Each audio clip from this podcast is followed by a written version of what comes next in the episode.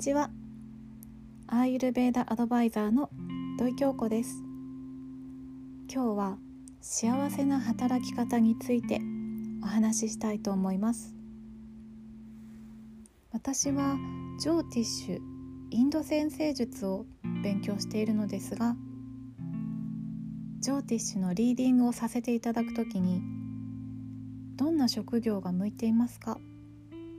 そんな質問をくいただきます。そんな時に私がお伝えしていること。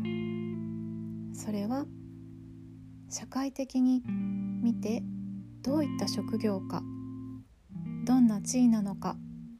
そういったことではなくどんな働き方が幸せなのか。そんなお話をさせていただいてます。例えば誰かのサポートをすることが幸せだと感じる人。問題を解決していくことが幸せだと感じる人。話をすることが幸せだと感じる人。小さなことでも掘り下げて探求していくことが幸せだと感じる人。人それぞれ自分が幸せだと感じるその行為というものは違ってきます。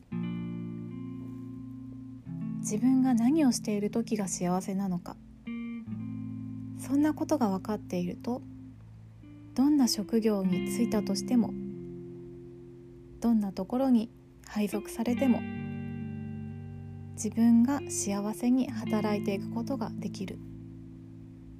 そんなことをお伝えしてます。今一度自分と向き合って自分を観察してみる。私は何が好きなのか何をしている時が幸せなのかそんなことを考えてみるといいかもしれないです。今日も聞いていただきましてありがとうございます。